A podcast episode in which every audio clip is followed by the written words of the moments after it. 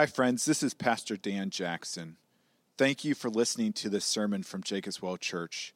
My hope and prayer is that this message will be a blessing to you and lead you into worshiping and enjoying our great and gracious God.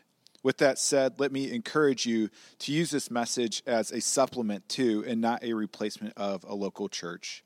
Christ did not establish his church simply for us to consume messages but so that we could be intimately invested in each other's lives as an authentic covenant community. Again, thank you for listening. And if you want more information about Jacob's Well Church, please visit our website at www.jacobswellgb.org. We'll be looking at verses 7 through 24 today. Um, it's on page 949 in the Red Bible. Before we dive in, I want to focus, uh, kind of highlight a word that's in this passage. You can see it up here. That's Greek, uh, not the word every, but the next word, if you didn't know. Uh, it's the word ethnos. And the word ethnos is translated uh, in this chapter as the word Gentile. It occurs over 10 times here in Romans chapter 15. Now, what is so interesting about this word ethnos is that it's not always translated Gentile. Uh, the literal translation of it is a tribe, a nation, or a people group. In this passage, Paul is going to quote uh, several different Old Testament passages. And as he's quoting those Old Testament passages, he's, you're going to see the English word Gentile. But in the Old Testament passages, if you look back there, it does not use the word Gentile at all. As a matter of fact, the Old Testament doesn't use the, the word Gentile uh, in any of its writings.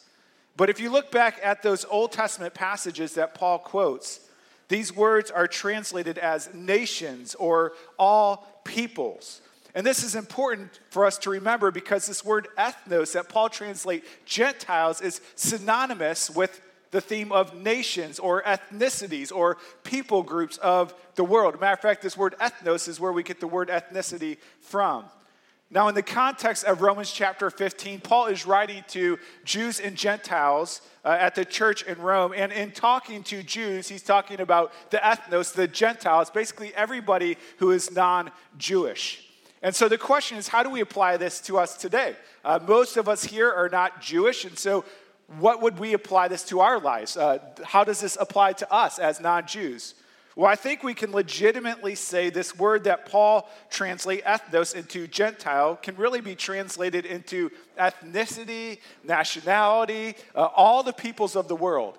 And so as we read this word Gentile, this word ethnos, we can think of it applying to everyone who is of a different ethnicity than ourselves.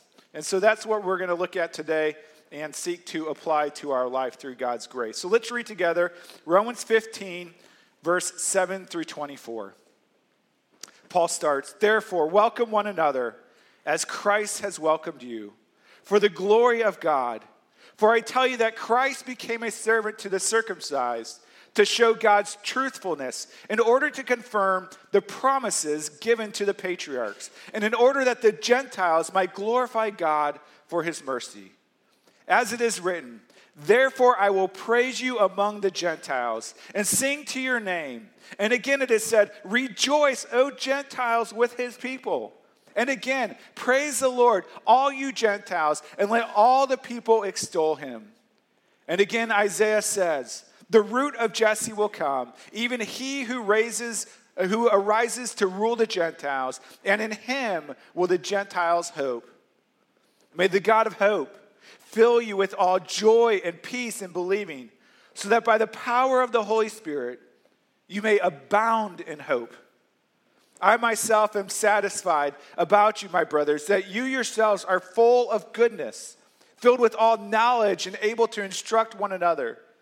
But on some points I have written to you very boldly by way of reminder, because of the grace given me by God to be a minister of Christ Jesus to the Gentiles in the priestly service of the gospel of God, so that the offering of the Gentiles may be acceptable, sanctified by the Holy Spirit. In Christ Jesus, then, I have reason to be proud of my work for God.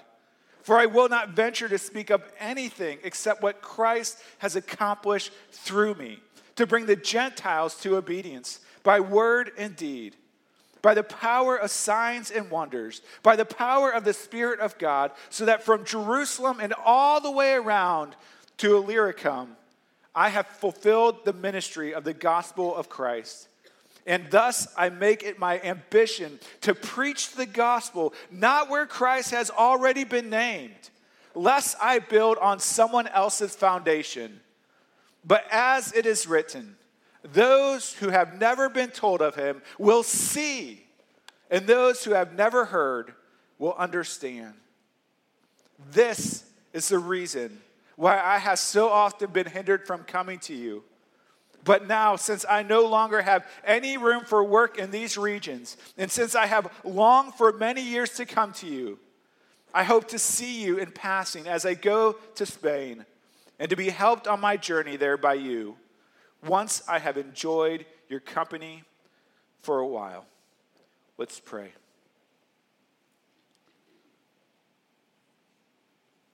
Lord, as we come today, help us to see your heart for the nations. Help us to see your heart for the ethnos of the world and of Green Bay, in our neighborhoods, in our workplaces, wherever we go. Give us your heart, we pray. In Jesus' name, amen. Many of you probably know that this year marks the 50th anniversary of the assassination of Martin Luther King Jr. Martin Luther King Jr. was a man who was devoted to Jesus, devoted to the church, and devoted to the nations. I want to read you just a couple lesser known quotations from him and one that you probably are more familiar with. The first quote from him goes like this We need to recapture the gospel glow of the early Christians who were nonconformists in the truest sense of the word. Their powerful gospel put an end to such barbaric evils as infanticide and bloody gladiator contests opening our lives to God in Christ, we became new creatures. This experience, which Jesus spoke of as new birth, is essential if we are to be transformed nonconformists. Only through an inner spiritual transformation do we gain the strength to fight vigorously the evils of the world in a humble and loving spirit. The second, a shorter, shorter quote. Martin Luther King Jr. said, The end of life is not to be happy, nor to achieve pleasure and avoid pain, but to do the will of God, come what may. The final and maybe more familiar quote from Martin Luther King Jr. is this It is appalling that the most segregated hour of Christian America is, in, is 11 o'clock on Sunday morning. Friends, preaching on this passage, sorry for my vulgarity, but is kind of like a giant pimple on your face. Uh, you know it's there, everybody else knows it's there, you wish it wasn't there, and to be honest, it's kind of awkward to talk about. Uh, that's kind of what we're dealing with today in this passage. As we study this passage that focuses on ethnic diversity in the church, we have to admit the awkward, obvious thing that we are not all that diverse of a church. I praise God for the diversity that we have among the nations here people from South Africa, from Pakistan, from many different cultures, and yet we have much room to grow. Our congregation is not all that ethnically diverse, and while hopefully all of us wish that it was that way, currently it is not. And I pray that God would help us grow in that direction. And as I consider this and, and my hope and dreams for, for diversity within our church, the only one I really have to blame is myself, who helped lead the vision of this church and guided this church. But the point of today's passage is not to lobby blame, but to ask the question how can we change? How can we change to make Jacob's Well reflect the diversity of the kingdom of God? Or more specifically, at the very least, how can we make Jacob's Well change to reflect the diversity of Green Bay? Paul addresses this issue head on by telling us the plan of diversity, challenging us towards the pursuit of diversity, and finally motivating us with the purpose of diversity. So, first, the plan of diversity. If you remember from last week, Paul was addressing friction that was resulting because those in the church had come from different ethnic backgrounds. Some of those people in the church were Jewish, others came from non Jewish cultures. And that because of that, some of the customs were creating conflict in the church. Certain Jewish Christians were still unnecessarily restricting themselves and others to Jewish dietary laws of being complete vegetarians. In addition, many of these Jewish Christians unnecessarily felt bound to observe some of the holy days of the Old Testament and from Jewish tradition. Both of these issues were causing division in the church as they were making these secondary issues primary issues. And so Paul starts this part of this passage, reminding them of their Christian duty to one another, specific, specifically to those of different convictions due to different ethnic backgrounds. Verse 7, he says, Therefore, welcome one another as Christ has welcomed you for the glory of God. How has Christ welcomed you? For I tell you that Christ became a servant to the circumcised, meaning the Jewish to show God's truthfulness in order to confirm the promises given to the patriarchs. And so Paul's logic goes like this Welcome the Gentiles, welcome the ethnos, welcome the nations that are among you because Christ has welcomed you. And how has Christ welcomed you? Christ has welcomed you by becoming your servant. How has Christ become your servants? Well, Paul elaborates in Philippians 2. He says, Christ has become our servant because he left the glory of heaven to come to earth. He did not consider equality with God a thing to be grasped, but humbled himself to the point of death, even death on the cross for our salvation. He came to serve us, to welcome us, and we must go and do likewise. Now, through that servanthood of Christ, we read in verse 8 that Jesus showed God's truthfulness and confirmed God's promises to the patriarchs. Now, how did Christ do that? Well, Jesus fulfilled all the prophecies of the Old Testament about the coming Savior of God and the coming salvation of God. And Jesus came and accomplished that, sent from God. Second Corinthians 1 says it this way All the promises of God find their yes in Jesus.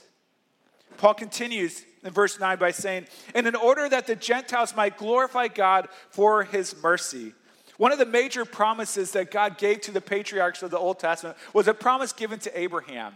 He says to Abraham, I will give you a great nation. You will have many children, and I will bless them in order that they might be a blessing to the world.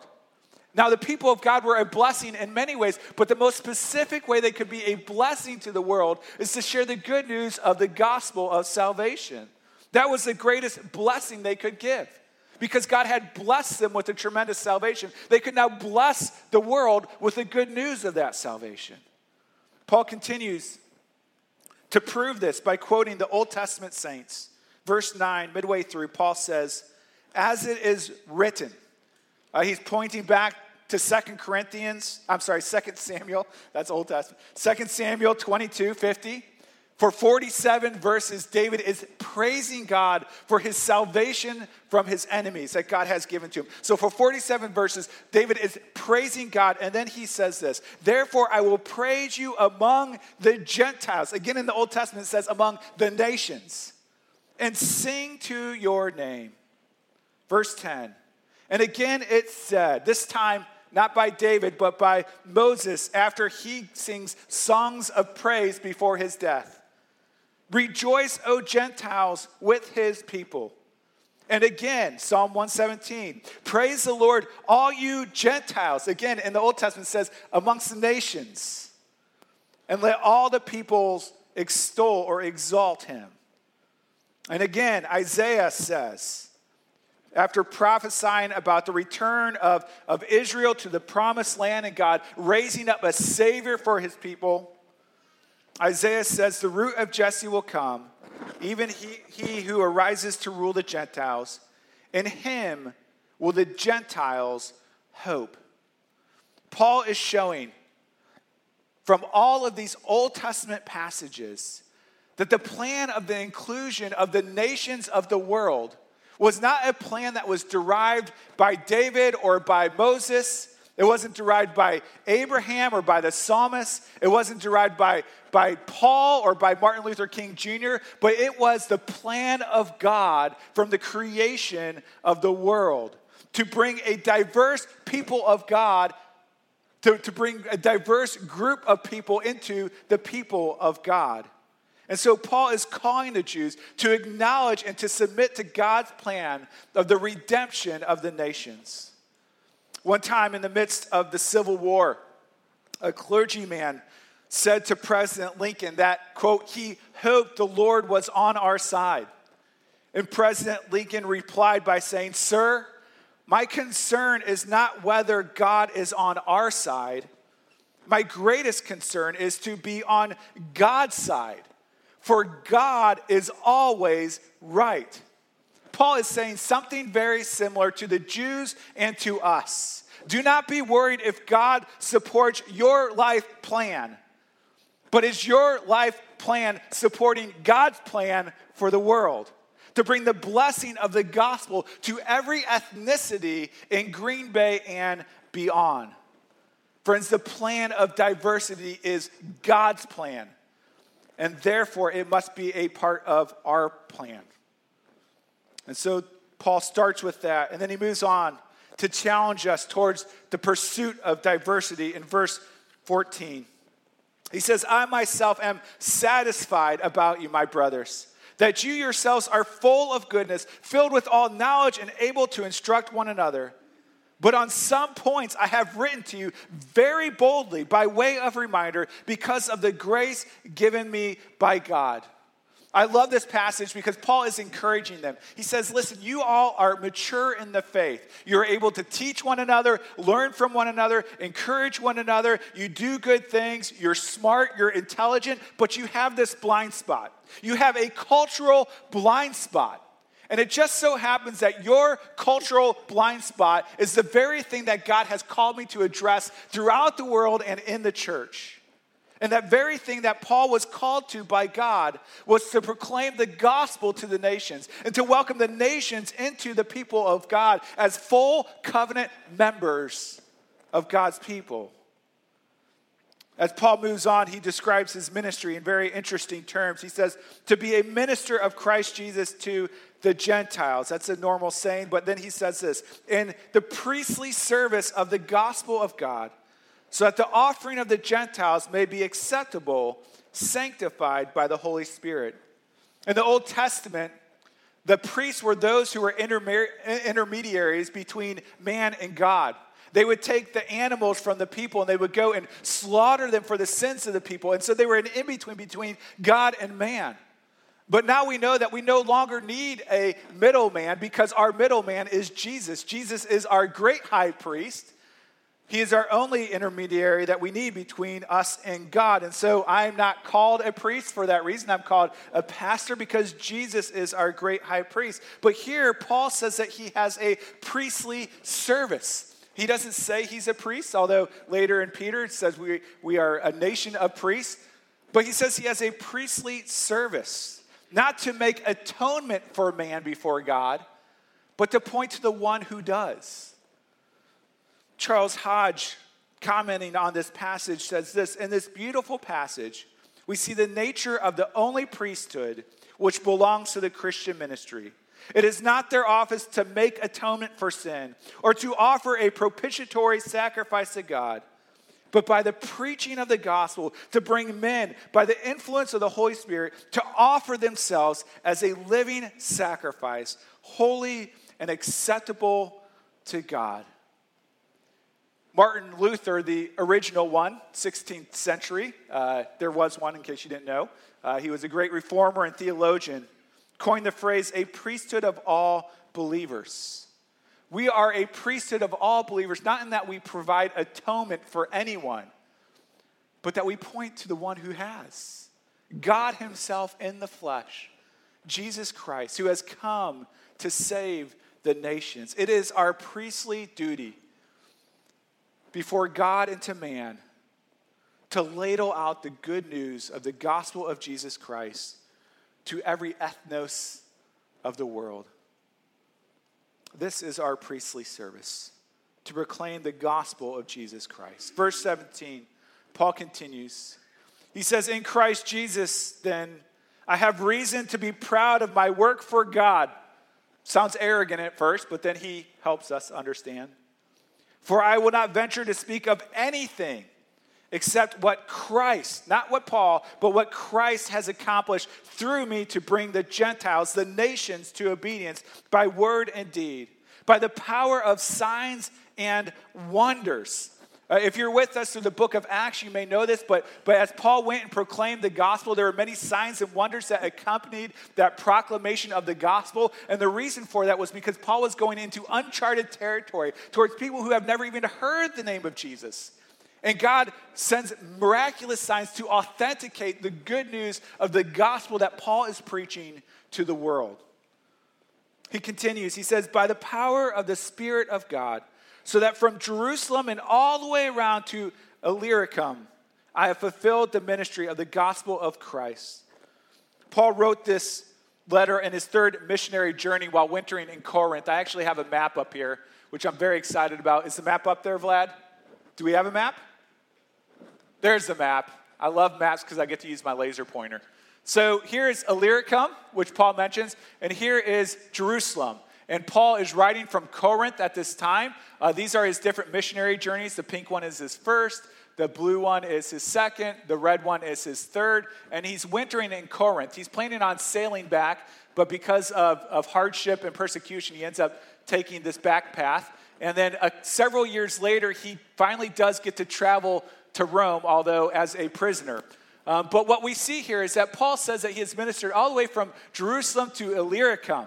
Uh, the problem with this statement, at least at first reading, is that Paul had never ministered the gospel in Illyricum, uh, nor had he yet ever ministered the gospel in Jerusalem, although he would. But what Paul is saying is he's laying out the boundaries of the scope of where he had preached the gospel and planted churches. Kind of like we sing from sea to shining sea, right? It doesn't include the sea. Do we even have seas? I don't know if we have seas, but you know, it's not the water, it's the land between. And so Paul is laying out the boundaries of his ministry that God has called him to, to go and to minister the gospel to the nations, to the Gentiles throughout the world. Paul continues in verse 20, and he says, And thus I make it my ambition to preach the gospel not where Christ has already been named, lest I build on someone else's foundation. But as it is written, those who have never been told of him will see, and those who have never heard will understand. Now, Paul is not dissing anybody who would build on the gospel work of another person. After all, after, when Paul planted all those churches, someone had to come along and build on top of that foundation. But Paul is acknowledging that his calling in life from God is to go to uncharted territories, to go where the gospel has not been heard and has not been understood, and to proclaim it amongst all those peoples of the world. Paul continues in verse 22. He says, This is the reason why I have so often been hindered from coming to you. Because his primary ministry was go to the Gentiles, to the unreached people groups of the world, especially around the Mediterranean. But now, since I no longer have any room for work in these regions, and since I have longed for many years to come to you, now listen closely, I hope to see you in passing as I go to Spain and to be helped on my journey there by you once I have enjoyed your company for a while. Paul is recognizing here in verse 24, which is maybe a verse that we would just quickly throw away, but he is recognizing that not every person is called to go to the unreached people groups of the world.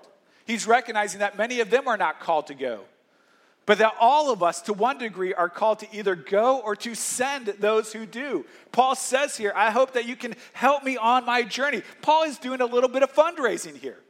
He's saying, listen, if I can go and proclaim the gospel, I need help getting there. I need finances for, for, for, for transportation, for food, for housing. And I'm praying that you would help me on the journey in that way. You know, it is so easy for us to be focused on our small world of Green Bay and of Wisconsin. It is so often hard to focus on the nations of the world. This has been a common theme throughout church history. In the 1790s, William Carey wanted to take the gospel from England to India. And the response of the church was like this They said, If God wants the heathen to be saved, he will do it without any help from us. Sounds very spiritual, doesn't it? God is sovereign, God's in charge, God can do all things. He doesn't need our help. And so, swimming against this prevailing thought of the nations not being any of our concern, Carey delivered a message which has been called the sermon that has never died. And in this sermon, he only had two points. The first point was this expect great things from God. And the second point attempt great things for God. Let me say that again. Point one expect great things from God. The second, attempt great things for God. William Carey's message ended up igniting a worldwide flood of missions throughout the world, known as the modern missionary movement. And he is known as the father of the modern missionary movement. Friends, many of you are probably not outright opposed to God's plan for the proclamation of the gospel amongst the peoples of the world, but are you indifferent towards it? What Paul reminds us in this passage, it was testified throughout Scripture, is that some of us are called to go, but the rest of us are called to send. To send financially, to send with prayer, but to send that the gospel might go forth into the uttermost regions of the world. The plan of diversity is God's plan, laid throughout the Old Testament and the New. The pursuit of diversity is our calling as a priesthood of believers to proclaim the gospel to all the people of Green Bay from every ethnicity and throughout the world. And finally, Paul gives us a motivation with the purpose of diversity. You know, it is so easy to stay in our homogeneous circles, to, to, to live amongst people who, who do school like us, who live like us, who have interests like us, who have backgrounds like us. And so Paul reminds us of the purpose of why we should sacrifice our comforts, as Paul had done so many times, and as he's calling the Romans to do. Why we should sacrifice our comforts for the sake of breaking out the gospel amongst all the ethnicities of the world. There are many purposes for this, but there are two here that Paul highlights. And the first is this for the delight of the nations. Look at Paul's quotations of the Old Testament and notice the response of the nations to this gospel proclamation. Verse 10 And again it is said, Rejoice Rejoice, O Gentiles, with his people. And again, praise the Lord, all you Gentiles, and let all the people extol or exalt him. And again, Isaiah says, The root of Jesse will come, even who arises to rule the Gentiles. In him will the Gentiles hope. And may the God of hope fill you with all joy and peace in believing, so that by the power of the Holy Spirit you may abound in hope. What is it that will make the nations rejoice? What is it that will make the nations praise the Lord and exalt his name? What is it that will make the nations respond with joy and with peace, with abounding hope? It is not equal rights. It is not foods for their belly. It is not medicine for their sickness. All those things are good to give.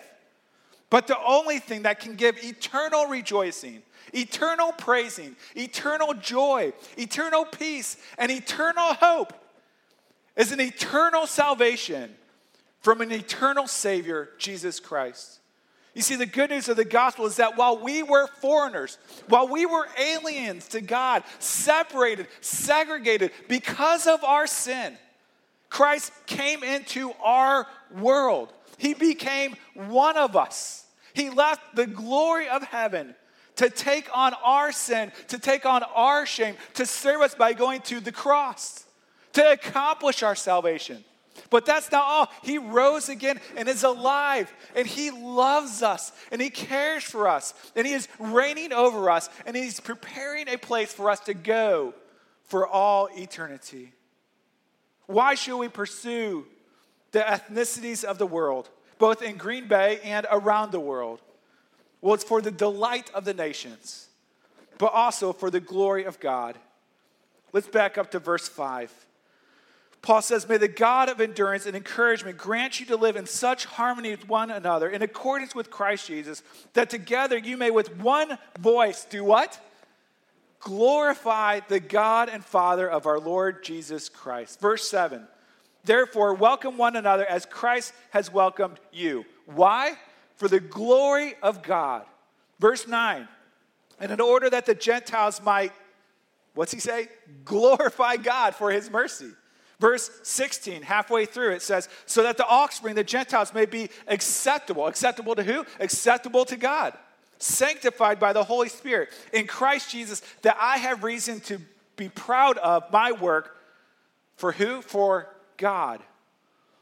The end purpose of all things in our life evangelism, world's mission, the end purpose of all these things is God the glory of God.